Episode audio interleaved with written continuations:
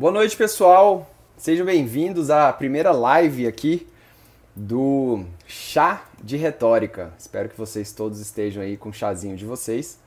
Essa live ela vai ficar aqui no YouTube disponível para quem for assinante do canal. Mas durante aqui a transmissão, você pode fazer qualquer comentário aí no chat e eu respondo. A Priscila Maiara falou: "Oi Fred, boa noite Priscila." Você só precisa ser assinante do canal, você só precisa estar inscrito no canal para fazer comentário, tá bom? Essas primeiras lives a gente vai falar sobre esse livro aqui, ó, Tratado da Argumentação, que é um livro muito interessante do Perelman. É um livro muito difícil, né? Eu achei um livro assim bem muito denso. Ainda bem que a gente já tinha estudado um pouco de retórica ali através do Aristóteles e já tinha feito o maestro e já tinha pesquisado, né, sobre esse tema, porque você lê esse livro aqui cru, né, no tema da retórica, você não sei se você vai conseguir chegar muito longe, porque ele realmente traz conceitos muito complicados, digamos assim. Mas agora que a gente já tem uma bagagem na retórica, vocês vão ver que é muito simples o entendimento e ele está indo junto com a gente aí na retórica. A gente está no caminho certo, pelo menos. O Perelman, ele é um cara... falar um pouquinho aqui dele, né? O Chaim Perelman, ele nasceu em 1912 em Varsóvia e faleceu em 22 de janeiro de 1984. Ele foi um filósofo do direito que viveu e ensinou durante a maior parte de sua vida na Bélgica e é um dos mais importantes teóricos da retórica do século XX. A sua obra principal é o Tratado da Argumentação, que a gente vai ver aqui, a Nova Retórica, de 1958, que é um livro realmente muito interessante para a gente começar esse nosso chá. Só que o que a gente vai fazer é o seguinte, deixa eu só responder a Priscila aqui, eu criei um negócio de chat aqui para a gente poder ver, peraí. Pera aí, pessoal, essa aqui é a primeira, né? Tá, ela perguntou se tem alguma coisa a ver com armas da persuasão. Priscila, não tem nada a ver com armas da persuasão. Armas da persuasão, o Cialdini, ele estudou os gatilhos mentais, né? Os gatilhos mentais que ele estudou são shortcuts, são atalhos que as pessoas usam para poder... gerar uma persuasão, digamos assim. E a gente vai ver aqui no começo desse livro que convencimento e persuasão são coisas diferentes. E os armas da persuasão, eles visam somente a persuasão, enquanto a retórica, ela visa também o convencimento. Convencimento e persuasão. Mas a gente vai ver. Então, antes da gente entrar no livro, a gente já vai entrar, mas antes de entrar, eu só queria dizer que se vocês tiverem temas que vocês queiram ver aqui sobre... retórica, depois a gente vai entender um pouco melhor a retórica em si, mas discursos de persuasão e de convencimento para serem analisados é só dar como sugestão também. Na fila, aqui na sequência, a gente vai fazer a análise do discurso de lançamento da FinClass. Para quem não conhece, o Primo Rico, ele é um... Eu acho que todo mundo conhece, né? O Primo Rico, ele é um educador de finanças aqui no YouTube, ele tem milhões de inscritos, e ele lançou uma plataforma chamada FinClass. E ele usou a estrutura de lançamento, mais ou menos da fórmula de lançamento, e ele fez um discurso de venda que foi muito bem feito. Foi, assim, realmente uma obra-prima aí no discurso de vendas. E ele tá na fila aí pra gente analisar aqui nas nossas lives de convencimento, tá certo? Então, beleza. Então, vamos começar aqui já no livro, pra gente não perder muito tempo. Eu trouxe aqui pra vocês o que eu separei de mais interessante. O livro, ele começa com algo, depois da introdução, né, que também tem aqui, mas ele começa com algo chamado os âmbitos da argumentação. Aí você pensa assim, cara, o que são âmbitos, né? Já começa por aí. E aí, se a gente pegar aqui no dicionário, vamos abrir o nosso dicionário aqui, peraí, aqui, a gente percebe que o âmbito é aquele espaço que circunda, que rodeia, que envolve, né, é a periferia. Então, o que a gente tem que entender é que o Perelman, ele é um filósofo do direito. Então ele está preocupado com a argumentação, como você ganhar a argumentação. Então se você está lá num tribunal, você tem um advogado de um lado, um advogado de outro, e você vai argumentar. Tanto que é o que eu falei, mais pra frente do livro ele vai entrar bastante na argumentação, e aí foge um pouco da retórica, mas é interessado, porque são argumentos. Mas por que que ele começa falando dos âmbitos da argumentação? Porque o que circunda a argumentação, o que rodeia, o que envolve a argumentação é justamente a retórica, porque a retórica é a estrutura do discurso, é a estrutura que você usa para passar uma ideia, uma verdade sua. E é muito importante você ter essa estrutura em mente para fazer qualquer tipo de comunicação. Então, se você for escrever um podcast, né, gravar um podcast, se você for escrever um texto para o blog, para LinkedIn, um texto na rede social, no Instagram, se você vai dar uma aula, se você vai dar uma palestra, se você vai fazer uma live, por exemplo, tudo isso ela entra dentro de uma estrutura onde você consegue transmitir a sua ideia de uma forma muito mais simples e muito mais eficaz. E isso é retórica. É a arte do convencimento e a arte da persuasão. Então agora vamos entrar aqui já no livro, porque aí a gente vai ver a diferença desses termos, né, que ele fala. Então tá, então ele começa aqui falando que pois toda argumentação visa a adesão dos espíritos e por isso mesmo pressupõe a existência de um contato intelectual. Quando ele fala espíritos, ele fala no sentido de vontade das pessoas, né? As pessoas, você quer a adesão não só que ela preste atenção, mas do espírito da pessoa como um todo para que ela tome uma atitude, tome uma ação. Essa ação ela pode ser dentro do agir, do pensar e do sentir. Você pode pensar que ela quer que você quer que ela pense alguma coisa, que ela sinta alguma coisa, ou então que ela faça alguma coisa. Então, essa é a adesão dos espíritos. E um contato intelectual que ele diz é que você vai ter que falar com outros intelectos. Você não está falando sozinho. A argumentação, por ela visar a adesão dos espíritos, ela pressupõe a existência de um contato intelectual. Então, não adianta você começar a falar em um nível muito maior do que a sua audiência naquele momento ou naquele conteúdo está preparada para receber. Então, por exemplo, a gente vai ver mais pra frente em outras lives a questão lá do Primo Rico que eu disse.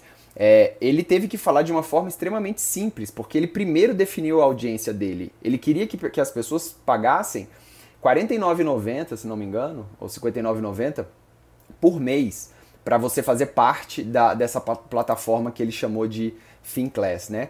Então, são pessoas que estão interessadas na educação financeira, mas são pessoas que não vão pagar R$2.000, R$3.000 agora, às vezes porque nem tem esse dinheiro.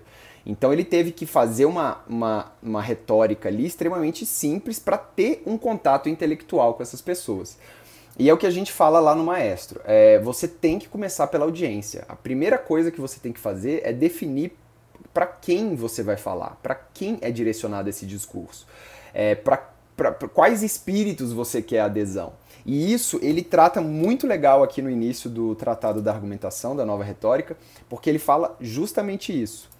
Então aqui, ó, segunda frase aqui, ó. Com efeito, para argumentar é preciso ter apreço pela adesão do interlocutor, pelo seu consentimento, pela sua participação mental. O interlocutor aqui que ele está falando é a sua audiência, né? Então você tem que querer a adesão da sua audiência, do seu consentimento e da sua participação mental. Então, se você está falando ali e as pessoas estão participando, esse é um ponto importante. E é o que a gente diz nas redes sociais, né? Só que a gente fala sobre questão de engajamento. Se as pessoas estão engajando ali com o seu conteúdo, tá tudo certo. É por aí mesmo que a gente tem que fazer. Aí ele fala assim, ó. Aí ele fala, mas em muitas sociedades não se dirige a palavra a qualquer um, como não se duelava com qualquer um. Cumpre observar, aliás, que querer convencer alguém implica sempre certa modéstia da parte de quem argumenta. Então, isso eu achei muito interessante, porque antigamente você não trava um embate com qualquer pessoa, muito diferente de hoje, né? Tipo assim, hoje em dia todo mundo quer falar o tempo todo, e antigamente não, você só conversa, você só duela, digamos assim, na argumentação com pessoas que você quer convencer. porque isso implica modéstia da parte de quem argumenta. E a gente vai ver mais pra frente essa questão da modéstia que ele diz aqui, porque a argumentação, você tem que aprender desde cedo que é uma ferramenta que quanto mais usada, melhor ela fica. É como aprender xadrez, por exemplo. Quando você começa a falar, começa a argumentar, geralmente você não tem tanta manha ainda, mas você tem que continuar, tem uma certa modéstia, porque, por exemplo, igual no xadrez, existem táticas, existem formas, existem estudos de determinados movimentos, de determinadas peças, que fazem toda a diferença. E assim é a retórica também. Então, quanto mais você aprende as ferramentas, quanto mais você pratica, quando chega na argumentação, principalmente no caso dele, da argumentação, você já sabe algumas ferramentas intelectuais para poder usar nesse caso, né? Vamos provar nosso chá aqui. Delícia. Então, vamos lá. Ele admite que deve persuadir, pensar nos argumentos que podem influenciar seu interlocutor, preocupar-se com ele, interessar-se por seu estado de espírito. Então, assim, quando você quer influenciar o seu interlocutor, você se preocupa com aquela pessoa, de alguma forma. Porque na retórica, você faz o seguinte, você pega a sua verdade, o que é verdade para você, e você quer que essa pessoa entenda, interesse, você quer convencer aquela pessoa a participar da sua verdade. Então você tem que realmente se preocupar com a pessoa com quem você está falando, com a atitude que ela vai tomar. E isso, por exemplo, Aristóteles bate muito na tecla, que a retórica ela tem que se basear na verdade, porque senão você não está na persuasão, senão você está na manipulação. E a manipulação, qual a diferença entre persuasão e manipulação? Manipulação você sabe que os fatos que você está usando são falsos, e você está tentando convencer a pessoa de tomar uma atitude com base em fatos falsos. E isso não é bom nem para você, nem para a pessoa e nem para a sociedade como um todo. Então a gente tem que sempre estar muito atento a não querer manipular os outros, mas sim persuadir. E para persuadir a gente tem que se preocupar com as pessoas. Qual que é a diferença entre convencer e persuadir, né? A retórica faz os dois, mas qual que é a diferença? Eu posso convencer sem persuadir. Né? Por exemplo, se eu falo pra você assim, que você dá 40 garfadas, 40 mastigadas, é o melhor pra sua digestão, é a melhor coisa que você pode fazer pra sua digestão. E mostro vários estudos pra você comprovando isso. Aí você fala, pô, beleza, você tem razão, eu te convenci que 40 mastigadas é o melhor pra digestão. Mas na próxima refeição você não vai dar as 40 mastigadas, talvez. Se você não der as 40 mastigadas, eu não te persuadi. Porque a persuasão é justamente levar a pessoa a uma ação. O convencimento não. O convencimento é só um estado de espírito. E pode ocorrer o contrário também. Eu posso persuadir você sem te convencer. Por exemplo, tem muita gente que fala assim, olha, eu vou fazer o que você está falando, tá? Mas eu não estou convencido ainda disso. Então você persuadiu a pessoa, mas você não a convenceu. E aqui na retórica o que a gente quer? A gente quer o convencimento, porque o convencimento é a base da persuasão. Uma vez a pessoa estando convencida, o seu estado de espírito já ter aceito o que você está falando, já ter aceito aquela verdade, já entendeu como verdade, você persuadir a pessoa é um próximo passo, mas é muito mais tranquilo de se fazer, né? Não coagir, persuadir, é diferente. Aí ele continua aqui. Isso é tudo aqui, essas primeiras fases são da introdução.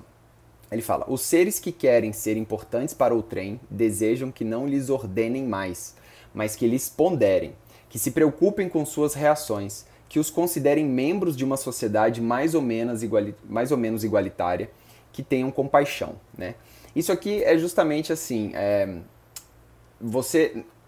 os outros seres, né, a sua audiência, as pessoas para quem você está falando, elas não desejam que você ordene as coisas. Elas querem que você pondere. Que você pondere racionalmente e emocionalmente também. E isso que são os argumentos retóricos que a gente tem que usar.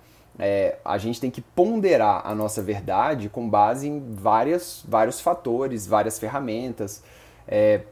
Às vezes eu fico falando aqui e eu tô achando que eu tô sendo explicativo, mas eu tô visualizando muito o maestro. Então, quem não teve contato ainda com essas ferramentas, às vezes não está conseguindo visualizar igual eu estou visualizando, mas qualquer dúvida você escreva aí no comentário que a gente para. Então, então a gente precisa se considerar membro de uma sociedade mais ou menos igualitária. Então você tem que falar com a sua audiência de igual para igual, você tem que ter compaixão por ela, você tem que mostrar que a sua verdade vai de fato transformar a vida dessa pessoa de alguma forma, de uma forma positiva, né? Porque ninguém quer que transforme de uma forma negativa também. Beleza, aí ele parte aqui para uma segunda parte que ele fala que é o orador e o seu auditório. Os autores de comunicações ou de memórias científicas costumam pensar que lhes basta relatar certas experiências, mencionar certos fatos, enunciar certo número de verdades para suscitar infalivelmente o interesse de seus eventuais ouvintes ou leitores. Tal atitude resulta da ilusão, muito difundida em certos meios nacionalistas e científicos, de que os fatos falam por si sós e imprime uma marca indelével em todo o espírito humano. Bem, aqui ele vai começar uma discussão muito interessante sobre a diferença entre dialética, que é uma parte mais científica, né? Da retórica, porque a retórica ela foi meio que excluída do mundo acadêmico, né? Você não tem aula de retórica na faculdade, você pega os livros de filosofia, eles falam muito pouco sobre retórica, porque a dialética criada ali por Sócrates e Platão, e Aristóteles também, mas principalmente Sócrates e Platão, ela se tornou muito forte, se tornou a base do pensamento científico, onde a gente busca fatos, busca verdades para comprovar os nossos argumentos. Então, por isso que ele fala que os autores de comunicações ou de memórias científicas, né, podem ser cientistas, podem ser estudiosos, professores, até de humanas mesmo, né, costumam pensar que basta relatar certas experiências, mencionar certos fatos, enunciar certo número de verdades para suscitar o interesse de eventuais leitores e ouvintes. Tal atitude resulta da ilusão, muito difundida, de que os fatos falam por si sós e que imprime uma marca indelével em todo o espírito humano. Aí a gente percebe que lá pra frente, principalmente nas humanas, é muito difícil você ter uma verdade absoluta, uma verdade que seja imutável, uma verdade que independa de uma ideologia, que independa de um momento histórico, uma verdade que independa de um contexto social como um todo. Isso não existe. Então não existe essa busca de fatos e achando que eles falam por si sós, porque isso muda. O que imprime uma marca indelével no espírito humano é justamente o que estuda a retórica. É justamente o que estuda como mostrar uma verdade sua, particular sua, para uma pessoa, sem depender de ferramentas científicas, digamos assim. Até porque essas ferramentas científicas elas não se aplicam tanto no caso das ciências humanas, né? Então ele começa aqui esse questionamento. Então, aí tem uma citação na página 20 que eu achei muito interessante, que ele fala: diga-me primeiro por que devo incomodar-me com isso, então ouvirei. Isso aqui nada mais é do que o exórdio, né? Então o exórdio é aquele momento inicial do discurso que a pessoa vai pensar assim: por que devo incomodar-me com isso? Então eu ouvirei você.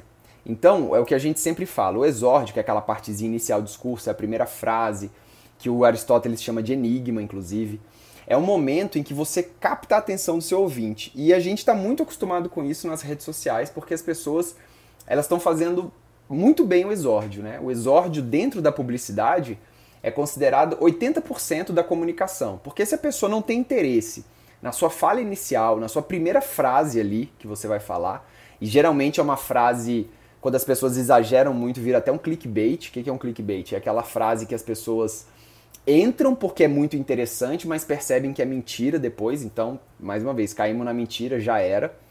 Você vai ser desconsiderado rapidamente. Então, você tem que pensar numa frase que seja interessante o suficiente, que é o que Aristóteles chama de enigma, para atrair a atenção dos seus ouvintes. Por que devo me incomodar com isso? Ah, então eu ouvirei você. Então, na publicidade, essa primeira frase, numa copy, né, num texto de venda, essa headline ali, essa primeira frase, é a frase mais importante para você captar a atenção dos ouvintes. E no discurso não é diferente. E a gente sempre começa com esse exórdio aqui. Aí ele continua. Para que uma argumentação se desenvolva, é preciso, de fato, que aqueles a quem ela se destina lhe prestem alguma atenção. Então, isso, decorrência disso, né? Então, para você desenvolver o seu discurso, para você tentar convencer a pessoa, ou até mesmo persuadir a pessoa, é necessário que a pessoa preste atenção no que você está falando. E como que ela vai prestar atenção? O discurso, a gente vai ver futuramente que a estrutura do discurso, por isso que existe essa estrutura, porque ela é como se fosse uma flecha, né? Que eu dou esse exemplo. O exórdio é como se fosse a ponta da flecha, então ela tem que ser afiada o suficiente para quando você jogar no alvo, que é a sua audiência, ela conseguir entrar. Se ela conseguir entrar ali no alvo, que é esse primeiro momento aqui, por que que eu devo me incomodar com o que você está falando? E aí sim, entrou aquela parte, aí você consegue fazer com que ela se desenvolva e entre o resto da flecha, né? E uma sequência, uma cadência vai levando a outra, então isso é importante notar. Que ali o exórdio é a primeira parte, depois a gente entra na exposição, que vai ser o pano de fundo, aí sim, da nossa argumentação, e o final, que é a peroração, que é essa palavra linda, peroração, que é o famoso call to action ali no final, né? Tá, aí ele vai falar de audiência, né? Porque, só que ele chama de auditório. O que a gente chama de audiência, ele chama de auditório. O auditório é o conjunto daqueles que o orador quer influenciar com sua argumentação. Então isso é muito importante, a gente sempre pensar, que é o que a gente sempre fala lá no Maestro, comece pela audiência. Então, quem é que você quer influenciar com sua argumentação? Você vai imaginar essas pessoas e vai colocar elas, pode até ser num auditório físico mesmo, para essa imaginação ficar mais legal. Colocar elas num espaço físico ali, são o quê? 60 pessoas. São 60 pessoas ali sentadas, né, imaginárias, que possuem determinadas características. Quais são as características dessas pessoas? Então, é importante você criar o seu auditório, porque se forem pessoas de um jeito X, você vai ter que organizar o seu discurso para aquele jeito X, porque como a gente já viu aqui em cima, o que a gente quer? A gente quer que a gente se preocupa com as reações do auditório, a gente quer que considerem membros de uma sociedade mais ou menos igualitária, a gente se interessa por seu estado de espírito, a gente quer influenciar, só que eu não posso falar para professores universitários, um auditório de professores universitários, a mesma coisa que eu vou falar para um auditório de alunos, né? Então a gente tem que organizar o nosso discurso de acordo com o conjunto daquelas pessoas que a gente quer influenciar. Então a primeira coisa é quem eu quero influenciar. Aí a publicidade ela chama isso de avatar, você criar um avatar.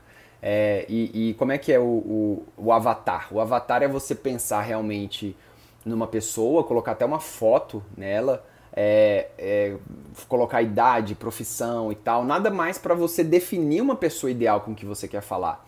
E aí você multiplicar essa pessoa em um auditório, com pequenas variações ali dessas pessoas, e aí sim você vai influenciar com isso aí. É exatamente isso, Priscila. São as personas da publicidade. Tô vendo aqui vocês comentar. Deixa eu voltar para cá. Tá. Então, a argumentação efetiva tem que conceber o auditório presumido tão próximo quanto possível da realidade, que é exatamente isso. É a persona, é o avatar, é a gente criar isso. Então, para que a argumentação seja efetiva, a gente tem que presumir esse auditório tão próximo possível quanto da realidade. O conhecimento daqueles que se pretende conquistar é, pois, uma condição prévia de qualquer argumentação eficaz. Entendeu? Então, assim, muita gente chega assim, Fred, pô, eu quero fazer um podcast. Legal. Eu, inclusive, fiz um agora para uma galera aqui da Pratique Movimento, vai sair dia 20. Só que a primeira pergunta é, tá, quem é o auditório de vocês? Para quem que a gente vai falar? Porque isso é fundamental para a gente poder definir o que vai na nossa fala e como vai ser a nossa fala. Isso que Cícero veio depois de Aristóteles, mas ele foi o fundador da oratória, né? Romana, ele chama ali pô, esqueci o nome que ele chama, mas ele chama ali, quando você levanta ali o nome quando você levanta essas características do auditório, é isso que você vai usar como pilar para você fazer a sua argumentação depois. Então, o conhecimento daqueles que se pretende conquistar é, pois, uma condição prévia de qualquer argumentação eficaz. Conhecimento da... isso aqui tá duplicado aqui. Dá um delete aqui, pronto. Cada meio poderia ser caracterizado por suas opiniões dominantes, por suas convicções indiscutidas, pelas premissas que aceita sem hesitar. Tais concepções fazem parte da sua cultura e todo orador que quer persuadir um auditório particular tem que se adaptar a ele. Então, olha só, cada meio que ele diz poderia ser caracterizado por suas opiniões dominantes. Então, se você for falar para determinadas pessoas, quais são as opiniões dominantes dessas pessoas? Ele vai entrar em maiores detalhes daqui a pouco, um pouco mais para frente no livro sobre isso. Mas é muito importante você pegar o seu auditório e não só fazer o que as pessoas chamam de persona ou avatar, mas pegar esse conjunto de pessoas e pensar quais são as opiniões dominantes dessas pessoas. O que elas querem na vida, quais são seus sonhos, quais são seus desejos, em que elas acreditam, se são, vamos supor aqui no caso do Brasil, se são brasileiros, qual que é a religião, qual que é a fé dessas pessoas, porque tudo isso levanta esses pontos para a gente poder usar na argumentação futura, e isso é muito importante. Quais são as premissas que elas aceitam sem hesitar, suas convicções indiscutidas. Então, assim, se você está falando para um auditório extremamente católico, se você falar qualquer coisa em relação a Deus, tipo assim, Deus é amor, ou qualquer coisa... nesse viés católico, são premissas que as pessoas aceitam sem hesitar já, Se você está falando para um auditório que quer comprar lá o curso do Primo Rico, quais são as premissas que esse auditório vai aceitar sem hesitar? Porque essas concepções fazem parte da cultura. Isso é fácil de identificar porque está dentro da cultura. E todo orador que quer persuadir um auditório particular tem que se adaptar a este auditório particular. Então, primeiro ponto, você levanta... quem é a pessoa para quem você quer falar, transforma essa pessoa num auditório. E desse auditório, onde ele está inserido, em qual cultura ela está inserida, e você vai ter que se adaptar a ele. Então isso aqui um parênteses que tem lá no livro, umas aspas que tem lá no livro, que eu não sei de quem é, depois a gente vê, mas ele fala o seguinte, fez valer seus argumentos sobre todos os ângulos, discutindo como cristão, como pagão, como marido, como patriota, como homem, e minha mãe respondeu sempre como mulher. Então lutava 1 contra 7. Então quando você pega vários pontos de vista dentro daquela cultura, aqui o cara estava levantando argumentos de pessoa cristã, de pagão, de marido, de patriota, de homem. 1, 2, 3, 4, 5, e faltou 1 aqui, Porque ele falou 7 aqui. E a outra parte estava respondendo só como uma pessoa. Então, por isso que é importante você pegar as premissas aceitas, mas as premissas aceitas sob todos os ângulos. Você tem que fazer valer seus argumentos sobre todos os ângulos. Por quê? Porque isso aqui Cícero já falava também. Se você vai convencer uma pessoa, vai persuadir uma pessoa... você pode persuadir ela de várias formas. Então, às vezes, eu estou falando um argumento cristão para o meu auditório, que ele é cristão, mas não convence tanto. Mas na hora que eu entro num argumento patriota, ele se convence. Ou num argumento como pagão, ou num argumento como homem, ou num argumento como marido. A gente tem que ver que esse livro é um livro antigo. Hoje em dia, isso aqui não é bem assim mais, Mas o que a gente tem que entender aqui é fazer valer os nossos argumentos sobre vários ângulos nossos também. Porque o cara, em momento algum, deixou de ser cristão e pagão, Esquisito esses dois aqui. Mas enfim, ele não deixou de ser... Às vezes ele é cristão e ele tá indo... Ele tá usando argumentos pagões aqui contra... Porque você pode argumentar tanto afirmando como negando também. Pode ser isso. Então você tem que usar todos os ângulos da sua própria verdade. E a gente vai ver muito isso lá no argumento do Primo Rico. Ele não fala só como consultor financeiro. Ele fala como consultor financeiro, fala como homem, fala como pai, fala como... Eu não sei se fala como patriota, a gente vai estudar, a gente vai chegar lá. Como marido. Então você tem que fazer valer seus argumentos. Deixa eu ler aqui o que a galera tá falando. Eric Salles, boa noite, Eric. A linguagem é em si própria a materialização do maior dom humano, a inteligência e a sabedoria. Exatamente, vamos tomar chá de retórica toda semana, diariamente talvez não, mas toda semana com certeza. Então vamos continuar aqui, gente, deixa eu voltar aqui no esquema, tá bom. Então tá, é que o homem apaixonado enquanto... Ah tá, aí agora é o seguinte, ele vai falar assim, que quando você tá argumentando, quando você vai vender algo, se você tá apaixonado pelo tema que você tá levantando, por um lado é bom, né? Porque você gosta muito daquilo, você tá ali suficientemente com energia para falar daquele tema. Mas a gente tem que pensar um ponto. É que o homem apaixonado, enquanto argumenta, o faz sem levar suficientemente em conta o auditório a que se dirige. Empolgado por seu entusiasmo, imagina um auditório sensível aos mesmos argumentos que o persuadiram a ele próprio.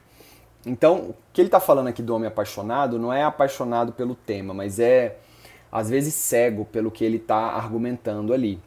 E, às vezes, não está aterrizando no auditório as suas palavras, não está tendo impacto, não está chegando. Por quê? Porque você está empolgado de entusiasmo e imagina o auditório sensível aos mesmos argumentos que você acha que te persuadiram. Só que às vezes o auditório, se você não se adapta ao auditório, não adianta nada. Você pode ser apaixonado que for, que enquanto você argumenta, se você não consegue se dirigir ao seu auditório sensivelmente, com essa característica de buscar que quem é, para quem você está falando, quem você pode influenciar, conhecimento daqueles a quem se pretende conquistar, né? É, pois, uma condição prévia de qualquer argumentação eficaz. Se você está apaixonado ali, está cego pelo que você está falando, não adianta. E aí vem uma frase muito legal que eu achei, que ele colocou assim, cabe os ouvintes fazer os pregadores. Então, eu achei muito legal essa frase, porque não é os pregadores, não é quem está falando que faz os ouvintes, mas sim os ouvintes que fazem os pregadores. Então, quem está ouvindo, o nosso auditório, é que vai modificar e que vai fazer o orador. O orador vai se adaptar totalmente para quem ele está falando. É, de fato, ao auditório que cabe o papel principal para determinar a qualidade da argumentação e o comportamento dos oradores. Então, já disse Aristóteles, já disse Cícero, já disse Cialdini, já disse Perelman, já disse todos. Comece pela audiência. Quando for escrever um discurso de persuasão, saiba para quem você está falando. Então vamos lá. Agora vamos entrar em persuadir e convencer. Eu até adiantei um pouco isso, mas aqui a gente vai ver com mais detalhes. Então persuadir é mais do que convencer, porque persuadir leva à ação. Propomos-nos chamar persuasiva a uma argumentação que pretende valer só para um auditório particular e chamar convincente aquela que deveria obter a adesão de todo ser racional. Aqui ele vai discutir muito sobre auditório universal e auditório particular. Depois dessa parte que ele começa a falar do auditório, ele começa a diferenciar o que é um auditório particular, o que é um auditório universal. E ele fica muito tempo nisso, né? E você já entendeu e você fala, tá, mas onde que ele quer chegar? Ele quer chegar justamente nesse ponto aqui. Porque o que ele chama de auditório particular é o auditório em que a gente quer persuadir. É o auditório que a gente sabe exatamente as pessoas que a gente está falando. E o que a gente quer convencer é onde que a gente quer obter a adesão de todo ser racional, ou seja, do auditório universal. Então vamos aqui, vamos ficar aqui nesse parágrafo. Olha, ele fala o seguinte, o convencimento é racional e deve se dirigir ao auditório universal. Retórica é a técnica do discurso dirigido a muita gente. Quando somos convencidos, somos vencidos apenas por nós mesmos, pelas nossas ideias. Quando somos persuadidos, sempre o somos por outrem. Então vamos lá, vamos ficar nesses três parágrafos aqui, que tem muita coisa aqui. Então vamos lá, o auditório universal é aquele em que a gente usa da razão para formular a nossa tese. Então se você tem uma verdade, se você busca convencer a plateia de algo, você tem que basear o seu convencimento na razão. Tem que ser aceitável para qualquer pessoa. Qualquer pessoa que ouvir os seus argumentos, ela tem que ser convencida. E quem vai ser persuadido pelos seus argumentos? Vai ser a pessoa do seu auditório particular, porque ela vai tomar uma ação. Então, o que acontece? Às vezes, as ferramentas de persuasão, elas passam pela emoção. É o que Cícero trouxe. Ele trouxe as características da argumentação do orador em logos, patos e etos, que são características. Logos é uma característica racional que a gente usa para convencer, e patos e etos são características emocionais que a gente fala ao coração da pessoa justamente para persuadir. Só que o nosso principal argumento, onde ele tem que estar no invólucro, é da racionalidade, que é o que o Aristóteles fala. O Aristóteles ele não gostava muito da questão do persuadir. Para Aristóteles, a retórica era para convencer as pessoas e elas deliberarem, elas tomarem uma atitude, né? Mas não uma atitude direcionada. Tanto que ele chamava o discurso de convencimento de discurso deliberativo, onde as pessoas, ao final do discurso, iam ter que votar se X ou se Y. Já Cícero não. Cícero achava que o discurso era de persuasão, e aí ele trouxe essas ferramentas emocionais. Só que o que Aristóteles e Cícero e todo mundo fala? Os pontos principais da sua argumentação têm que ser racionais. Você tem que falar para qualquer pessoa... você tem que falar para qualquer pessoa e ela tem que ser convencida do que você está falando, mesmo não tomando uma atitude. Por exemplo, as 40 garfadas. Como que eu faço para as pessoas se convencerem de que 40 mastigadas é o ideal para todo mundo? Cara, eu vou trazer fatos, eu vou trazer estudos, eu vou basear os meus argumentos na lógica, em exemplo. E aí tem várias ferramentas para a gente fazer isso, que a gente vai ver futuramente. E aí eu posso convencer qualquer pessoa, independente da origem, da religião, do credo. Eu consigo convencer qualquer pessoa. Isso é retórica, a técnica do discurso dirigido a muita gente. Agora, quando a gente é convencido, então assim, quando a gente é convencido, a gente é vencido por nós mesmos. Então eu vou falando os argumentos e você lá dentro da sua cabeça, você fala, é mesmo, não, tem razão, ele me convenceu. Agora, quando a gente é persuadido, a gente é sempre por outra pessoa. E aí, por isso que entra muito a questão do call to action, porque a gente precisa fazer com que a pessoa haja, com que ela faça algo. E Cícero usava muito isso na parte final do discurso, na peroração. Ele chamava de estimulação, onde você pega os mesmos argumentos que você falou para o auditório universal, que são argumentos racionais, e você vai pegar esses argumentos e agora jogar de forma emocional, na linguagem própria do seu auditório. Então, assim, como é que você vai fazer um discurso, né? Você vai fazer qualquer texto, um podcast, um post. Você vai pensar, primeiro, o que eu quero falar e para quem eu quero falar. Ah, eu quero falar para essas pessoas. Tá, mas o que eu quero falar? Ah, eu quero falar que isso é verdade. Tá. Então, como que eu convenço o auditório universal de que isso é verdade? Ah, desse jeito. Então, tá bom. Então você já tem ali a base do seu discurso. Aí você faz um exórdio interessante, que é um enigma, que é uma frase bacana para a pessoa ficar interessada para o que vem a seguir. Você joga o seu argumento de convencimento e ao final você pega o mesmo argumento, só que aí você vai usar as técnicas da persuasão, que você vai colocar uma linguagem emocional nessas técnicas. Você vai jogar coisas assim, você vai pegar os mesmos argumentos, mas vai estimular as paixões, né, dessas pessoas e chamar elas a uma ação. E aí sim você vai persuadir. Então a retórica tem 4 momentos, que é o que a gente chama. É o exórdio, que é essa parte inicial, a exposição, que faz um pouco parte do exórdio, mas que vai dar a base, o pano de fundo para a argumentação, que é o terceiro momento, e o momento final, que é a peroração, onde a gente persuade. Então tem o momento de se apresentar e fazer com que a pessoa fala por que que eu devo me importar para o que você vai dizer. Tem a parte do argumento de convencimento, que você vai convencer todos, e tem a parte da persuasão, que é a parte final. Só que para chegar a essa parte final, a pessoa tem que passar por tudo. E tudo isso tem que ser interessante. Então, se você... Aí que entra os gatilhos mentais agora. Se você acha que o seu argumento é um argumento de convencimento racional muito difícil para as pessoas entenderem, ou muito longo para ser desenvolvido, qual ferramenta você pode usar nesse momento do discurso para que a pessoa fique atenta ao que você está falando? E aí tem várias ferramentas que podem ser usadas. Tem várias coisas que você pode fazer, porque o importante é a pessoa chegar até o final do discurso. Você tem que fazer com que a pessoa preste atenção e você tem que extrair o máximo da atenção e dos espíritos daquela pessoa até o final. E se você identifica que tem momentos no seu discurso que a atenção está ficando baixa, aí é que você tem que jogar a ferramenta, um gatilho mental ou uma ferramenta que tem várias nesses livros aí, que futuramente a gente vai ver que não é o momento de ver agora, né? Deixa eu ver aqui, pessoal, tem muita coisa aqui. Tá. Vamos fazer o seguinte, eu acho que por hoje tá bom. A gente já falou bastante, tem muito conteúdo aqui nesse vídeo, meu Deus do céu. Na próxima semana a gente vai falar sobre os efeitos da argumentação, que é essa segunda parte aqui, e o gênero epidítico, é um nome lindo, né? Aí a gente abre o dicionário mais uma vez. A gente copia aqui, ó.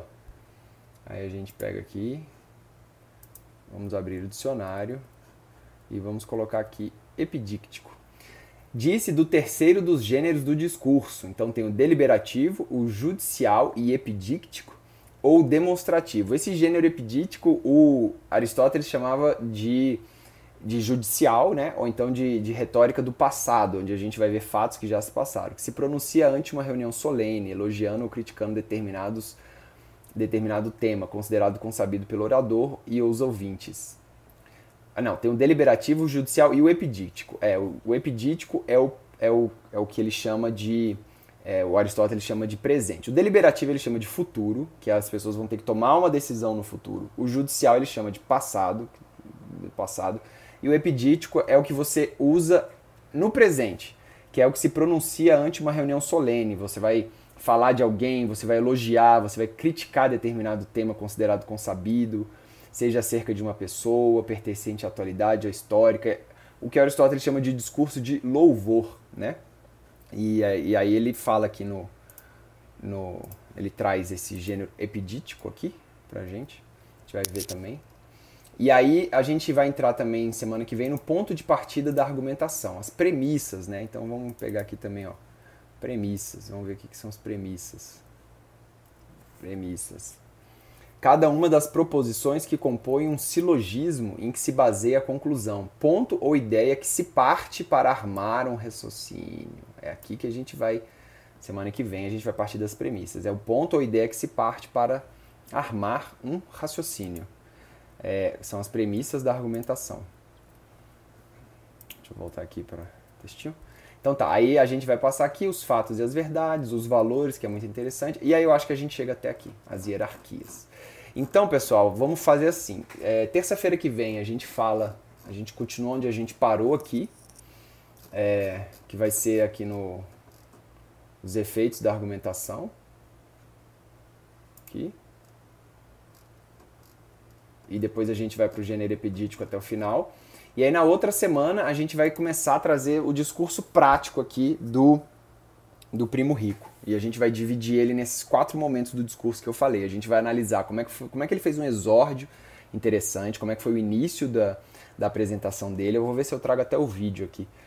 Depois a gente vai ver a exposição e a argumentação, os pontos principais da argumentação para convencer qualquer auditório. E depois a gente vai ver a persuasão, o momento final do discurso em que ele persuade realmente você a comprar o FinClass. É claro que o livro é muito maior, né? Isso que a gente está fazendo aqui, isso que a gente fez aqui hoje, ó, a gente... Nossa, cara, a gente... É tipo isso aqui do livro, ó, de tudo, né? A leitura, eu já tô aqui, ó, na leitura.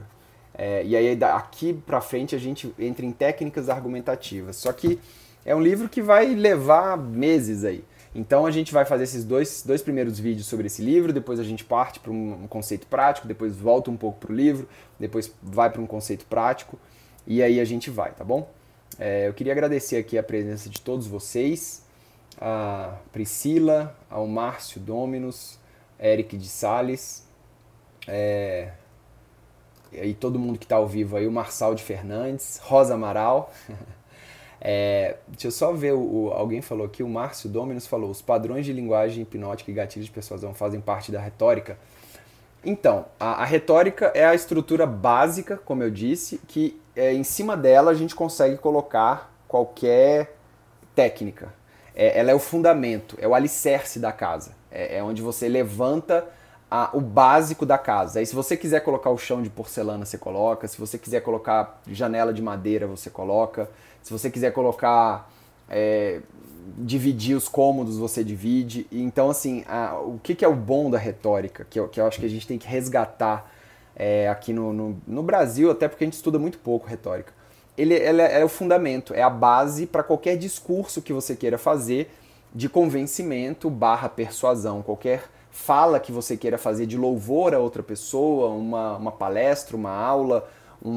até um texto ali num funeral, qualquer coisa assim, num casamento, até discurso judicial, analisando e argumentando sobre fatos passados. Então, você tendo essa base, você consegue fazer aí qualquer coisa que você queira, tá? Pessoal, lembrando então o seguinte, esse vídeo ele fica disponível aqui no canal para assinantes, tá bom? Se você quiser ver esse vídeo novamente e outros vídeos sobre retórica, tem uma parte aqui no canal, que você entra lá na página e tem assim assinantes, e aí tem 3 tipos de assinantes. Tem assinantes de leitura, onde quem participar desse tipo de assinatura vai participar das lives de sorteio de livros, vai poder concorrer aos livros. Tem a parte de escrita, que pega todos os benefícios da leitura, e também você pode me enviar um texto com até 3.000 palavras por mês para eu poder analisar e te dar um feedback interessante sobre qualquer assunto. E tem a parte da retórica, que você tem todos os benefícios anteriores, mas você também tem acesso a esses vídeos de retórica que vão ficar lá no canal disponíveis somente para esses assinantes, tá bom? Muito obrigado pela audiência de vocês nesse Dia das Crianças, 12 de outubro. E terça-feira que vem eu conto com vocês, com um chazinho em mãos, para a gente continuar a falar sobre essa ferramenta maravilhosa que é a retórica, tá bom? Boa noite, muito obrigado, boa sorte e até a próxima. Valeu!